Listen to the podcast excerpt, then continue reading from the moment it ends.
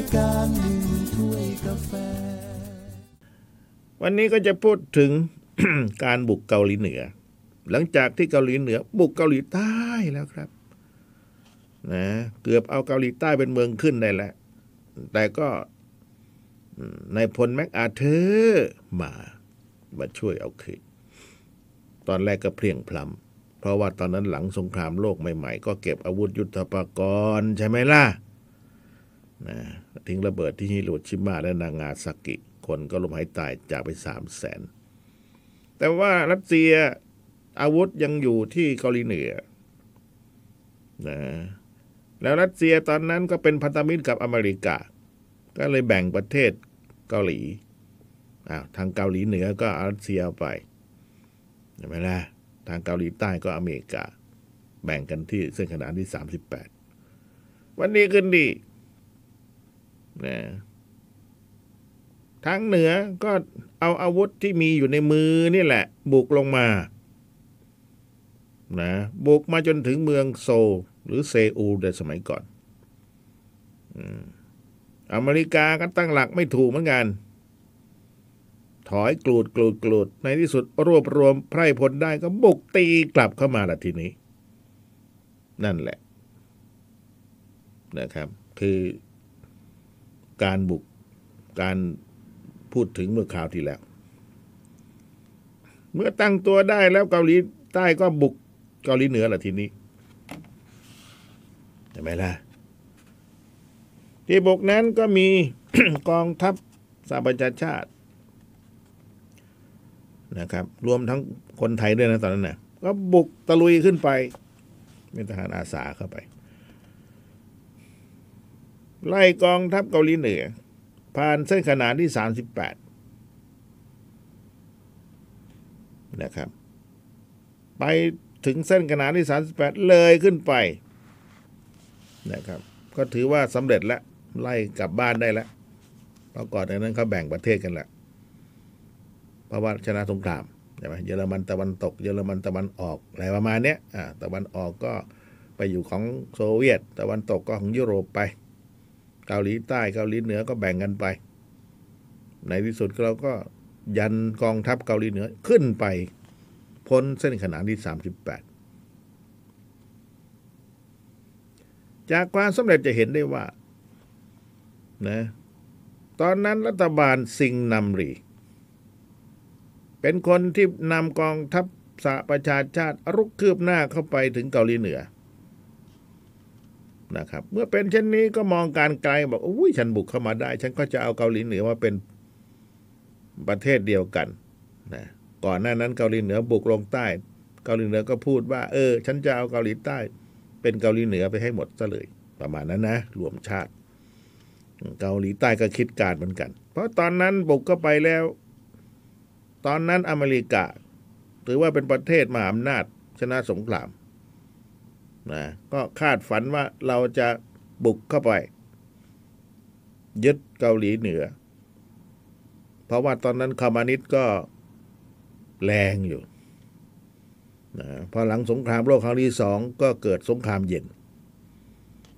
นะครับสงครามเย็นมันก็ไม่ใช่สงครามร้อนใช่ไหมล่ะถ้าสงครามร้อนเขาก็เอาปืนมายิงกัน แต่สงครามเย็นเขาสาดน้ำแข็งใส่กันไหมล่ะคุณนั่นหลง ไม่ใช่ปลือพันนั้นแหละ แต่เขาจะพูดนะพูดใส่กันนะถล่มกัน ใส่ร้ายไปสีโปรปากันดาโฆษณาชวนเชื่อทำลาย ความเชื่อถือใช้กำลังจิตวิทยาบางทีสมัยเราเป็นเด็กเราก็เคยได้ยินนะ ว่าเออทางโซเวียตรัสเซียเนี่ยเขาฝึกเลย ฝึกกำลังภายใน สะกดจิตให้คนในกอ ที่เกลียดมากให้ตาย ฝึกกันขนาดนั้นเลยนะ ฝึกพลังจิต ส่งกำลังจิตไปสังหาร เหมือนหนังจีนประมาณนั้นนะเห็นไหมล่ะนี่แหละครับ ในสมัยก่อนก็เป็นอย่างนั้น ก็สู้กันแบบสงครามเย็น ทีนี้กองทัพสหประชาชาติก็ได้ข้ามแดนขึ้นเหนือไป ในเดือนตุลาคมปี 1954 ก็คือกองทัพน้อยอเมริกา ที่ 10 ได้ทำการยกพลขึ้นบกที่วอนซอนและเมืองอีวอนนะครับซึ่งได้ถูกกองทัพเกาหลีใต้เข้าทำการยึดไว้ก่อนแล้ว อเมริกาก็เพิ่งมานะครับทั้งนี้ทั้งนั้นด้วยการเข้าโจมตีทางบกของกองทัพบบกอเมริกา แล้วกองทัพเกาหลีใต้ได้เคลื่อนเข้าไปทางด้านตะวันตกของเกาหลี แล้วก็ยึดเมืองเปียงยาง ของเกาหลีเหนือ ในวันที่ 19 ตุลาคม เมื่อสิ้นเดือนตุลาคมกองทัพเกาหลีเหนือก็แตกกระสานซ่านเซนละครับ สู้ไม่ได้ ที่สู้ไม่ได้ เพราะว่าไม่มีกองกำลังที่จะมาสนับสนุนนะครับ คืออาวุธยุทโธปกรณ์อย่างที่ผมบอกในข่าวที่แล้วก็คือว่าอาวุธของโซเวียตมีเยอะครับ ตกค้างที่เกาหลีเหนือ ก็เลยเอามายิงกันลูกกระสุนหมด นั่นแหละ แต่ของอเมริกาเพียงพร้ำในตอนแรก เมื่อส่งกองกำลังบำรุงได้ ก็ลุยขึ้นไป ยึดได้ ยึดได้เกาหลีเหนือ จับเฉลยได้ถึงแสนสามหมื่นห้าพันนายไม่น้อยครับ ที่นี้คือลุกขึ้นไปเนี่ยเป็นลักษณะของกองทัพสหประชาชาติแหละครับ ซึ่งก็สร้างความกังวล อย่างมากต่อประเทศจีน เพราะว่าเกาหลีเหนือติดจีนก็กองทัพสหประชาชาติจะไม่หยุดแค่แม่น้ำยาลูเพราะว่าแม่น้ำยาลูเนี่ย ถือว่าเป็นแม่น้ำที่แบ่งเขตกันระหว่างเกาหลีเหนือและจีน และดำเนินนโยบายให้จีนกลับไปสู่อุ้งมืออำนาจเก่าของเจียงไคเชกเพราะตอนนั้นเหมาเจ๋อตุงก็ไล่เจียงไคเชกไปอยู่เกาะไต้หวัน เจียงไคเชกเลยไปซบอกอเมริกา ทางเหมาเจ๋อตุงก็กลัวว่าเจียงไคเชกเมื่อซบอกอเมริกาแล้วจะย้อนกลับมาก็กังวลหลายคนในชาติตะวันตกรวมทั้งพลเอกแม็กอาเธอร์สำคัญคนนี้ ก็คิดว่ามีความจำเป็นต้องขยายสงครามไปสู่จีน แต่อย่างไรก็ตามประธานาธิบดีทูแมน และผู้นำของชาติตะวันตก ก็ไม่เห็นด้วยแหละครับ เหนื่อยมาแล้ว ทหารกล้าแล้วเนี่ย สู้กันสงครามโลกครั้งที่สองจะลบอีกเหรอ นั่นแหละ ก็กังวล ไม่เห็นด้วย แต่ว่าในพลแมกอาเธอร์แกชอบบุกอยู่แล้ว ทีนี้ในเดือนตุลาคมนะครับ ตอนนั้น 1954 ประเทศจีนก็ออกแถลงการเตือนกองทัพของสหประชาชาติว่าอย่ามานะ อย่าเหือนะ อย่าข้ามแม่น้ำยาลูมาไม่ได้นะถ้าข้ามแม่น้ำยาลูมาเนี่ยก็คือจีนแล้วแต่ว่าในพลแมกอาเธอร์ไม่สนล่ะครับถ้าเป็นทหารก็ยอมตายอยู่แล้วอืมจริง ๆ ในพลก็ไม่ได้ไปรบเองหรอก สั่งอย่างเดียวคนตายคือในพลทหาร ไม่ใช่ในผลแกก็กล้าเหมือนกันบางทีนึกไปนึกมา นายพลแมกอาเธอร์ก็โต้แย้งว่าเนื่องจากกองทัพเกาหลีเหนือได้รับการสนับสนุนจากฐานทัพในแมนจูเรีย แมนจูเรียก็เป็นเขตปกครองของจีนใช่ไหมล่ะ ตรงนั้นแหละ และคลังกำลังอาวุธเหล่านั้นก็ควรจะถูกทำลายด้วย แล้วก็จะทิ้งระเบิดให้ราบคาบไปเลยว่าขึ้นไปนิดเดียวก็แมนจูเรียแล้วนี่นะครับ แต่อย่างไรก็ตาม เครื่องบินที่ระเบิดของสหประชาชาติก็ไม่ได้ไปบินแหววทิ้งระเบิดที่แมนจูเรียหรอกนะครับ ยกเว้นในบางโอกาสนะเท่านั้นเล็กๆน้อยๆก็ก็แก๊กๆก็ไม่ได้บุกเข้าไปมาก ทีนี้ทางจีน ก็ได้เตือนผู้นำอเมริกาผ่านทูตประเทศที่เปิดเป็นกลางว่า จีนจะเข้าแทรกแซงสงครามเกาหลีเหนือแล้วนะ คือเมื่อก่อนนี่โซเวียตเข้าใช่ไหมล่ะ แต่ว่าโซเวียตเข้าแผ่นดินโซเวียตมันก็ไม่ได้ติดเกาหลีเหนือนี่ แต่แผ่นดินจีนติดเกาหลีเหนือ ประกาศเลยถ้ามา เราก็จะเข้าแทรกแซงเพื่อปกป้องอธิปไตยของจีน เป็นความมั่นคงของจีน อเมริกา และพันธมิตรอย่าเข้ามานะไม่ได้นะก็ทางหมอเจอตรงเองแกก็กลัวจังไงเจ๊กนะครับ ประธานาธิบดีทูแมนของอเมริกา ก็มองคำเตือนคำเตือนเหมือนกันนะครับ มองว่าเป็นความพยายามที่จะแบ็กเมย์สหประชาชาติ แล้วก็ไม่คิดว่าเป็นเรื่องสำคัญ ในวันที่ 15 ตุลาคมอ่าปี1950 ประธานาธิบดีทูแมนของอเมริกของอเมริกานะครับ ก็ไปที่เกาะเวกและพบกับแมคอาเธอร์ บินไปพบกัน ซึ่งก่อนหน้านั้น CIA บอกกับทูแมนว่า เรื่องที่จีนจะเข้ามาเกี่ยวข้องในสงครามเกาหลีนั้น ไม่น่าจะเป็นไปได้ CIA บอกประธานาธิบดีแต่ในพลแมคอาเธอร์ก็ยังสงสัยเรื่องความเสี่ยงนี้อยู่ เล็กน้อย ไม่ได้สนใจอะไร นายพลแมคอาเธอร์อธิบายว่าจีนได้เสียโอกาสที่จะช่วยเกาหลีเหนือ บุกเกาหลีใต้นะครับ เขาคาดกันแน่ว่าจีนน่าจะมีกำลังทหารประมาณสามหมื่นคน ประจำอยู่ที่แมนจูเรีย และก็อยู่ตามแนวแม่น้ำยาลูประมาณนั้นประมาณแสนกว่าเศษนะครับ ซึ่งสามารถที่จะข้ามแม่น้ำมาเมื่อไหร่ก็ได้ แต่จีนไม่มีกำลังทางอากาศ เครื่องบินไม่มี แต่คนเยอะคนจีนเยอะนะเล่นไปนะครับ ดังนั้นถ้าจีนยกกำลังลงมายังเปียงอย่าง ก็ถือว่าเป็นการสังหารหมู่ครั้งใหญ่แหละนะมาก็ตายเปล่าละจีน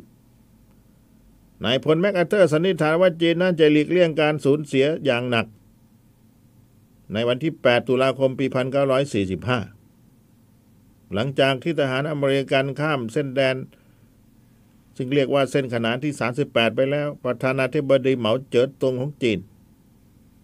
ก็ได้ออกคำสั่งให้รวบรวมกองทัพอาสาสมัครประชาชนชาวจีนนะครับ ซึ่งเป็นทหารจำนวน 70%ของกองทัพอาสาสมัคร เป็นทหารประจำการ ที่มาจากกองทัพปลดปล่อยประชาชนจีน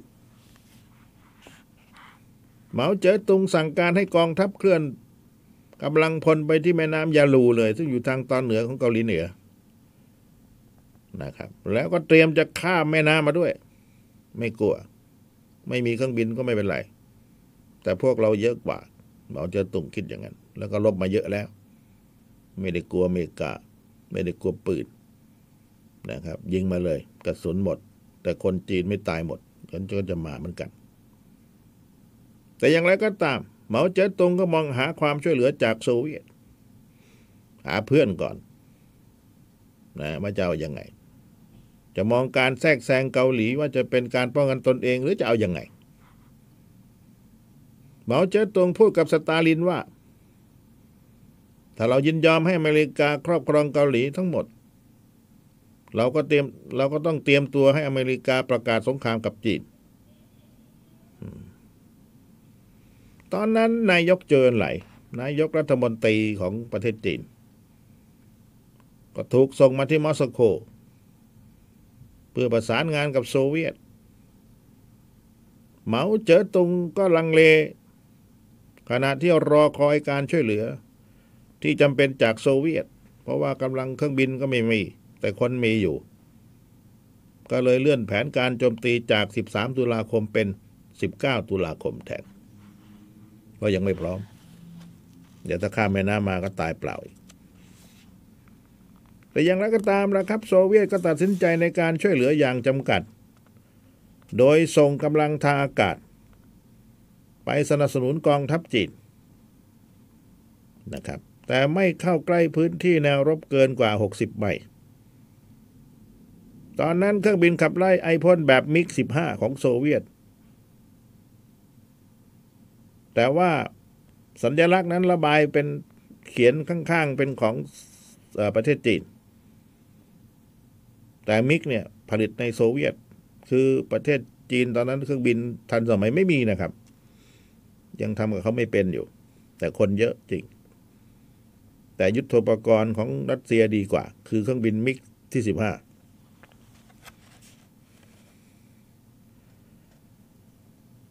แล้วก็ถือว่าเครื่องบินมิกที่ 15 ถึงเป็นอาวุธยุทโธปกรณ์ที่ทหารของฝ่ายสหประชาชาติ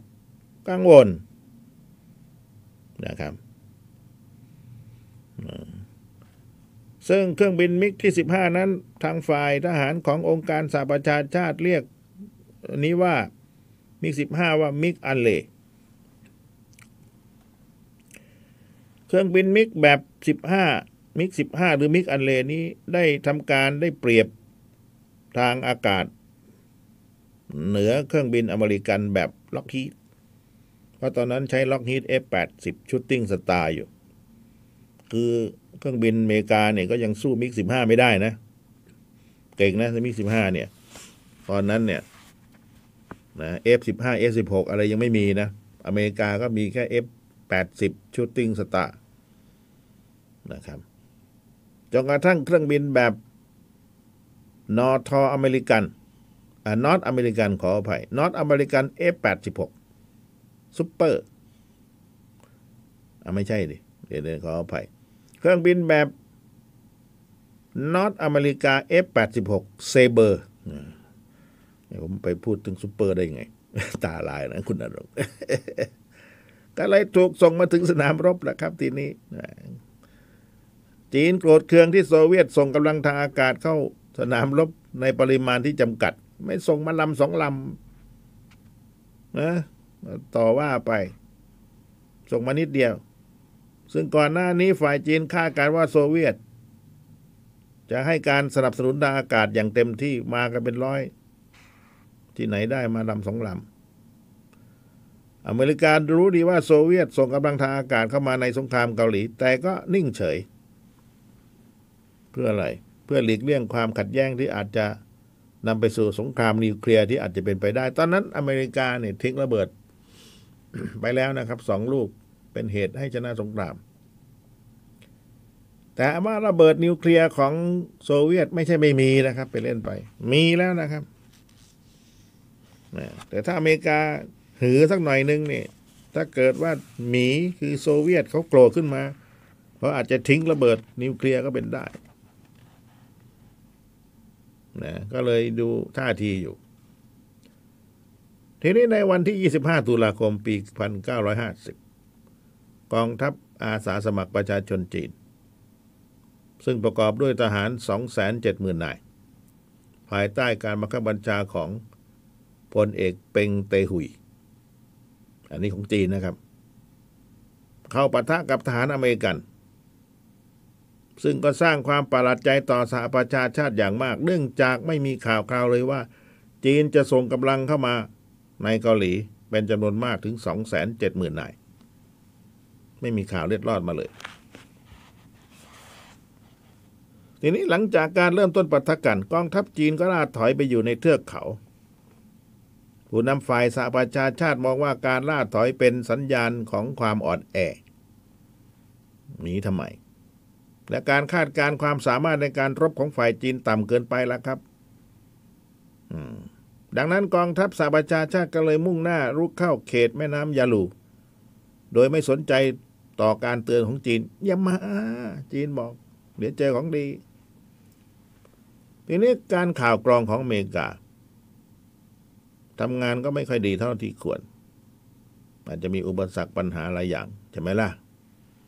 จะรู้ได้ไง ตอนนั้นมันก็หนาวอากาศก็เย็นใช่ไหมการสืบข่าวไม่ใช่ง่าย ๆ ในยุคสงคราม ทุกวันนี้มีไลน์มี Facebook มีโทรศัพท์มันง่าย สมัยก่อนไม่ใช่ง่าย การข่าวก็ยากหน่อย เนื่องจากว่าพวกเขาอยู่ในเกาหลีใต้อยู่ไกลโข และติดอยู่กับสถานการณ์วงรอบปูซานกองทัพจีนได้เคลื่อนพลหลบซ่อนอย่างมีระเบียบวินัยที่ดีเยี่ยมทำให้การตรวจจับการทำได้ยากมาก ตัวอย่างตามเอกสาร เช่นกองทัพคอมมิวนิสต์จำนวนสามกองพล เดินทางตอกแตกตอกแตกด้วยเท้าละครับ จากเมืองอันตุง ในเขตแมนจูเรียนนะทางตอนเหนือของแม่น้ำยาลูเดินมาตั้ง 286 ไม้นะครับไม่ธรรมดาโน่นเดินมาจากชุมพรมาถึงภูเก็ตนั่นแหละถ้าเทียบดูแล้ว ไกลโขอยู่ ขอไป ที่เดินมาเนี่ยเพื่อเข้าพื้นที่พลนะครับ แล้วก็เข้าพื้นการรบที่เกาหลีเหนือ ซึ่งใช้เวลา 16ถึง19 วันเดินมาตอกแตกตอกแตกมาจากชุมพรมาภูเก็ตก็ไกลอยู่นะพูดถึงนะนี่เทียบให้ฟัง คือเดินจากเกาอ่าแมนจูมาที่เกาหลีเหนือกองทัพจีน ในกองทัพนี้มีกองพลหนึ่งที่เดินทางในพื้นที่เป็นภูเขาสูง นะครับเฉลี่ย 18 ไมล์ต่อวัน ปีนภูเขามา ใช้เวลาเดิน 18 วัน การเดินทางเริ่มเวลาหนึ่งทุ่มกลางคืน คือต้องเดินทางด้วยความมืด คิดดูแล้วกัน ทางไม่ใช่ลัดยางทีตอนนั้น ปีนภูเขาขึ้นมา ใช่ไหมให้ตะวันตกดินซะก่อนแล้วก็เดินทางมา นะครับ แล้วก็หยุดเดินทางในเวลาตีสามมากลางคืน กลางวันมาไม่ได้ เดี๋ยวก็จับติด เพราะว่าเพื่อป้องกันมาตรการทางอากาศ เนื่องจากเครื่องบินจะต้องนะครับ บินในตอนเช้านะนะแต่ทุกวันนี้กลางคืนนี่อุ้ยเห็นสบายเลย อาวุธยุทโธปกรณ์ ทุกวันนี้นะครับ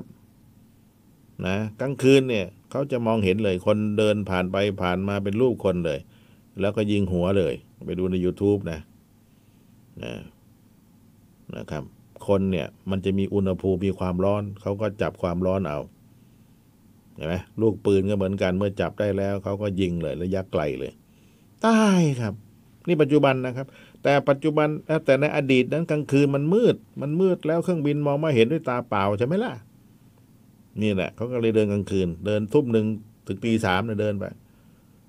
คิดดูแล้วกันปีนภูเขา มันเขาไม่ได้เดินทางมาทางยัดลาดยางแบบบ้านเรานะครับ แล้วตอนเช้าถึงนะตอนเช้าทั้งคนทั้งสัตว์ ทั้งอะไรวุธอุปกรณ์ต้องปิดซ่อนอย่างดี พรางอย่างดี ไม่ให้มีใครเห็นนะครับ แล้วในเวลากลางวัน ทีมสำรวจพื้นที่ก็จะเดินทางล่วงหน้าเพื่อสำรวจพื้นที่ไปก่อน แล้วก็พักแรมสำหรับในวันต่อไปเตรียมทางเดินล่วงหน้าไป เมื่อกำลังฝ่ายคอมมิวนิสต์ถูกโจมตี พวกเขาจะสั่งการให้หยุดอยู่ในเส้นทางของตน และไม่มีการเคลื่อนไหวใด ๆ ถ้าเครื่องบินมาปรากฏอยู่เหนือศีรษะนะครับของนายทหารผู้มีอำนาจก็จะยิงทุกคนนะครับ คือพูดยังไงว่าถ้าบินบินมาก็เงียบ อย่าโผล่หัวมา อย่าเล็ดล่อมา ถ้าใครเล็ดมาก็ถูกยิงหัวเลย คือมาแบบเงียบเชียบมากทางทางจีนนะนะที่จะเข้ามา อเมริกาก็ไม่รู้เรื่องเลย ตอนนั้น ทีนี้ปลายเดือนพฤศจิกายนปลายเดือนพฤศจิกายนกองทัพจีนได้เข้าโจมตีพื้นที่ทางด้านตะวันตก ตามแนวแม่น้ำชองชอน นะครับ และสามารถเอาชนะกองทัพเกาหลีใต้หลายกองพลแล้วก็ประสบความสำเร็จในการวางกำลัง ที่จะเข้าตีกองทัพสหประชาชาติที่เหลืออยู่ทางด้านทางปีกซ้ายขวา จากความพ่ายแพ้ของกองทัพบบกอเมริกาที่ 8 เป็นเหตุให้หน่วยทหารอเมริกันต้องลาดถอย เป็นระยะยาวที่สุดในประวัติศาสตร์ ก็มาแบบไม่รู้เนื้อรู้ตัวนี่ กำลังนอนอยู่นี่พวกนั้นก็มาเรื่อย ขยับมาเรื่อย มาเรื่อยมาเรื่อย แล้วเราก็ไม่คิดว่าเขาจะมาใช่ไหมล่ะภูเขาต้องสูงชันนะปีนวันละปีนภูเขาวันละสิบแปดไมล์ก็ไม่ได้น้อยนะครับ ทหารต้องแข็งแกร่งจริง ๆ แล้วอากาศไม่ใช่เย็นสบาย แบบภูเก็ตบ้านเราหนาวล่ะครับ เย็นเยือกเลยล่ะข้าแม่น้ำมาทีนี้ทางด้านตะวันออกในศึก ที่แหล่งน้ำโชชินนะครับ หน่วยทหารอเมริกาจำนวนสามหมื่นคน จากกองพลทหารราบที่เจ็ดไม่ได้เตรียมการรับมือกับยุทธวิธีของจีนมาลบแบบกองโจร เองหยุดข้าแย่เองแย่ข้าตี เองหนีข้าตาม นี่แหละในในไม่ช้าก็ต้องถูกล้อมแหละครับ พวกอเมริกา แม้ว่าจะสามารถ แหวกวงล้อมออกมาได้ แต่ก็ต้องสูญเสียทหารไปเป็นจำนวนถึงหนึ่งหมื่นห้าพันนาย อเมริกานายนาวิกโยธินอเมริกา ก็ประสบกับความพ่ายแพ้ที่โชซิน แพ้ แล้วก็ถูกบีบให้ต้องล่าถอย หลังจากที่ทำความเสียหายอย่างหนัก ให้แก่กองทัพจีนหกกองพล ขณะที่กองทัพจีนขาดแคลนการยิงสนับสนุนในตอนเริ่มต้น แล้วก็ขาดอาวุธยุทโธปกรณ์ โดยเฉพาะปืนเบา ปืนกลเบา ขาดแคลนยุทธวิธีของพวกเขาก็สามารถปรับตัวให้กับความเสียเปรียบนี้ได้อย่างรวดเร็ว จีนนะครับเก่งการลบ ก็บอกแล้วว่าความมานิดนี่เขาลบแบบกองโจรไม่ซึ่งหนะไม่มีอาวุธก็ไม่เป็นไรนะครับ นายเบนวินอเล็กซานเดอร์ คนนี้แกได้เขียนหนังสือ อธิบายขยายความในหนังสือที่ชื่อว่า How War R1 นะครับถ้า How War R1 ถ้าแปลคร่าวๆก็คือ วิธีการชนะสงครามนะเขาเขียน เขียนเลย เขียนว่าวิธีการปกติคือการแทรกซึมด้วยหน่วยขนาดเล็ก จากหมวดที่มีกำลังประมาณ 50 คน ถึงระดับกองร้อยที่มีกำลังทหาร 200 คนนะครับ แบ่งออกเป็นหน่วยย่อยๆ ในขณะที่ทีมหนึ่งตัดเส้นทางหนีของอเมริกานะครับ และอีกทีมหนึ่งก็จะเข้าตีทั้งตรงหน้าและทางแนวปีกพร้อมๆกัน การโจมตีจะกระทำต่อเนื่องทุกด้านจนกระทั่งฝ่ายตั้งรับ ถูกทำลายหรือถูกบีบให้ต้องล่าถอย จากนั้นทหารจีนก็ลุกคืบหน้าไปยังตำแหน่ง และหมวดต่อไปนะครับดำเนินยุทธวิธีแบบซ้ำแบบเนี้ยไปเรื่อยๆนี่ก็วิธีเขียนวิธีไม่ใช่วิธีเขียนก็เขียนไว้ถึงวิธีการรบในสมัยนั้น ของจีน จีนตอนนั้นก็เป็นคอมมิวนิสต์อยู่ โดยเหมาเจ๋อตุงเป็นผู้นำทีนี้นายรอยแอปเปิลแมน นายรอยแอปเปิลแมนแกก็อธิบายยุทธวิธีของจีนไว้เหมือนกัน แล้วเขาทำยังไง โดยช่วงหนึ่งก็บอกว่า ในช่วงการโจมตีเริ่มแรก ทหารราบเบาของข้าศึกที่เชี่ยวชาญสูง ได้เข้าโจมตีโดยไม่มีการช่วยเหลือจากอาวุธยิงที่ใหญ่เกินกว่าเครื่องยิงลูกระเบิดเลย การโจมตีของพวกเขาได้แสดงให้เห็นว่าจีนได้รับการฝึกฝนมาอย่างดี และมีวินัยดีเยี่ยม โดยเฉพาะอย่างยิ่งการต่อสู้ในเวลากลางคืน พวกเขามีการซ่อนพรางอย่างดีมาก การลาดตระเวนของพวกเขาประสบความสำเร็จอย่างมาก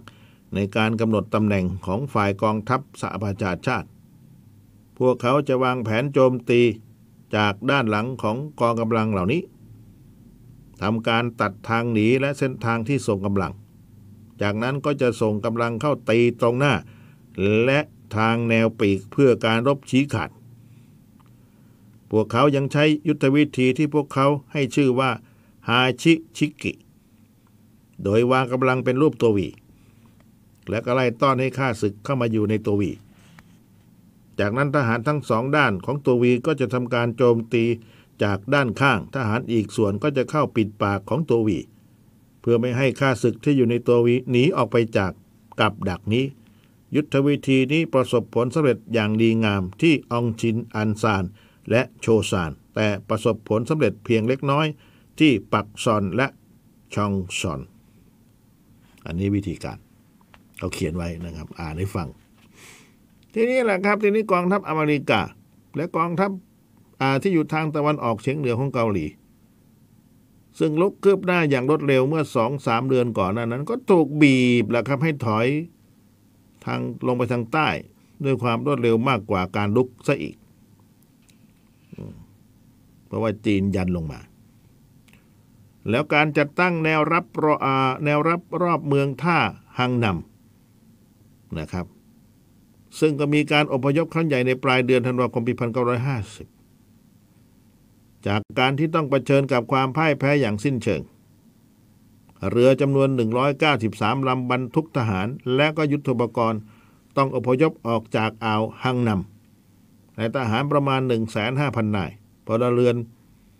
98,000 คน ยานพาหนะ 17,500 และพัสดุจำนวน 1,500,000 ตัน ก็มาขึ้นที่ท่าเรือปูซานอย่างเป็นระเบียบเรียบร้อย กองทัพอเมริกา ได้ทำลายเมืองเพื่อไม่ให้เป็นประโยชน์แก่ฝ่ายคอมมิวนิสต์แหละครับ หนีแล้วก็ทำลาย ซึ่งทำให้พลเรือนจำนวนมากไม่มีที่อยู่ หนาวแล้วครับทีนี้คิดดูแล้วกันทำยังไง กาศเย็น ตัวเองทำลายตัวเองกันแหละทีนี้ในเดือนมกราคมปี 1951 ฝ่ายคอมมิวนิสต์ได้ทำการโจมตีครั้งหนึ่ง ช่วงการรุกครั้งที่สามนะครับ กองทัพจีนได้ใช้ยุทธวิธีซ้ำเดิมอย่างที่เคยทำที่ส่วนใหญ่จะทำการโจมตีตอนกลางคืนโดยการพรางตัวเขาตีด้านหน้า ตามด้วยกำลังขนาดใหญ่เขาตีอย่างรวดเร็วและใช้แตรหรือคล้องในการสื่อสารหรือให้สัญญาณ และทำให้ข้าศึกเกิดความสับสนงงงิงงงงิงตีเลย ไม่รู้มาทางไหนเหมือนกันอเมริกาก็งงงอยู่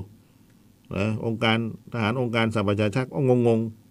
ทหารจีนตีคล้องเป่าแต่มาทางไหนยิงไม่ถูก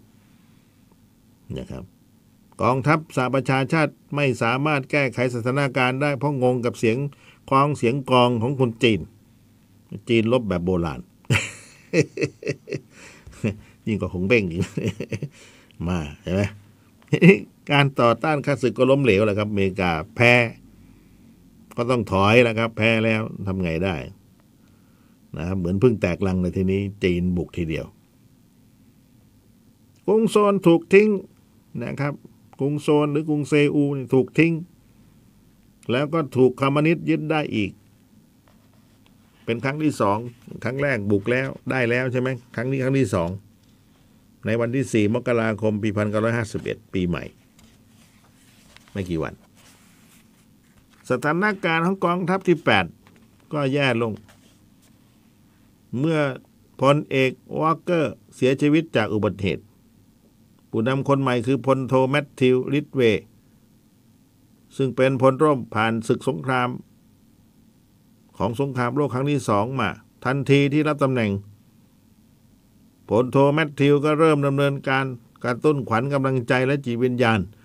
ในการสู้รบของกองพลของกองทัพของกองทัพบบกที่ 8 ใจแตกกระเจิงแล้วครับทีนี้ ขวัญเสียนะขวัญหนีดีฟอไม่รู้ไปไหน เรียกกลับมาใช่ไหมล่ะนะครับ ตกต่ำอย่างมาก จากการถูกโจมตีของจีนจนต้องล่าถอยเป็นระยะทางไกล สถานการณ์ยังคงน่ากลัวมากเมื่อนายพลแม็กอาเธอร์ กล่าวถึงการใช้ระเบิดปรมาณูต่อจีนชนะญี่ปุ่นแล้วก็จะระเบิดปรมาณูไปทิ้งที่จีนนะครับ ซึ่งตอนนั้นก็ทำให้พันธมิตร แทนที่จะเป็นพันธมิตรของจีนกลัว แต่กลายเป็นว่าพันธมิตรของอเมริกากลัวอีก กลัวระเบิดปรมาณูเดี๋ยวมันจะระเบิดที่จีนแล้ว รังสีมันจะแผ่มาประเทศตน ไม่ได้กลัวตรงๆ กองทัพสหประชาชาติก็ยังคงลาดถอยหนีกระเซาะกระเซิงลงมาทางใต้ ของเมืองซูวอนทางภาคตะวันตกของเกาหลีใต้ แล้วก็วอนจูในภาคกลางแตกทับมา และทางเหนือของซัมชุกในภาคตะวันออก ซึ่งก็เป็นแนวรบเกิดเสถียรภาพแล้วทีนี้ กองทัพอาสาสมัครจีนอยู่ไกลจากเส้นทางส่งกำลังบำรุง และถูกบีบคั้นให้ต้องลาดถอยแล้วครับคือลุกมาไกลเกิดตีเพลิน ไม่มีใครส่งอาวุธยุทโธปกรณ์ไม่มีใครส่งน้ำท่าอาหารไม่กิน กองทัพจีนไม่สามารถที่จะลุกคืบหน้าลงมาทางใต้นะก็ไม่มีส่งกำลังบำรุงทหารทหารอาวุธยุทโธปกรณ์จากเมืองยาลูก็ไกลเหลือเกิน นะครับจะมาได้ก็ต้องปั่นจักรยานมาหรือเดินมาส่งข้าวส่งน้ำอุ้ยเหนื่อยเห็นไหมล่ะปลายเดือนมกราคมจากการลาดตระเวนของริดเวพบว่า แนวรบตรงหน้าเขาว่างเปล่าจากข้าศึกนายพลคนนี้ก็เลยพัฒนาแผนการลุกแบบเต็มกำลังนะครับ ในยุทธการลาวอัพ Operation ลาวอัพว่าอย่างนั้น ในยุทธการนี้ ก็เป็นการลุกคืบหน้าอย่างช้าๆ โดยใช้ประโยชน์ของอำนาจการยิงที่เหนือกว่าของกำลังภาคพื้น และอากาศของกองทัพสหประชาชาตินะครับ เอาทุกรูปแบบเรียกว่ายุทธการลาวอัพ ประสบความสำเร็จอย่างมากในต้นเดือนกุมภาพันธ์กองทัพสหประชาชาติมาถึงแม่น้ำฮัน แล้วก็ยึดเมืองวอนจูคืนมา นะครับจีนก็ทำการโจมตีตอบโต้กลับในเดือนกุมภาพันธ์เหมือนกัน ในการรุกช่วงที่ 4 ที่ฮองซอง ในภาคกลางเขาตีที่ตั้งกองทัพน้อยที่ 9 รอบเมืองชิปยองนีกองพลทหารราบที่สองของอเมริการวมกับกองพันทหารฝรั่งเศส ได้ทำการสู้อย่างชนิดที่ว่า ตาต่อตาฟันต่อฟัน ถ้าพูดได้ก็คือเอาดาบฟันกันแล้วปลายปืนนั่นแหละนะครับแต่ก็สามารถต้านทานการรบของจีนได้ ในการปฏิบัติการครั้งนี้สหประชาชาติได้เรียนรู้ว่าจะจัดการต่อต้านการลุกของฝ่ายจีนได้อย่างไร และสามารถที่จะยึดหรือยืนหยัดรักษาที่ตั้งของตนไว้ยังไง สรุปแล้วมาไกลเกิน จีนมาไกลเกินจากแม่น้ำยาลูข้ามมาข้ามภูเขามามันไกลทั้งทีนะคุณคิดดู ส่งข้าวส่งน้ำด้วยจักรยานไม่ใช่นะไม่เหมือนทุกวันนี้มีแพนด้ามีแก๊ปใช่ไหมโทรก็แก๊กก็แก๊กมาแล้วสมัยก่อนไม่ใช่นะครับลำบากนะสงครามเนี่ยรายการหนึ่งถ้วยกาแฟ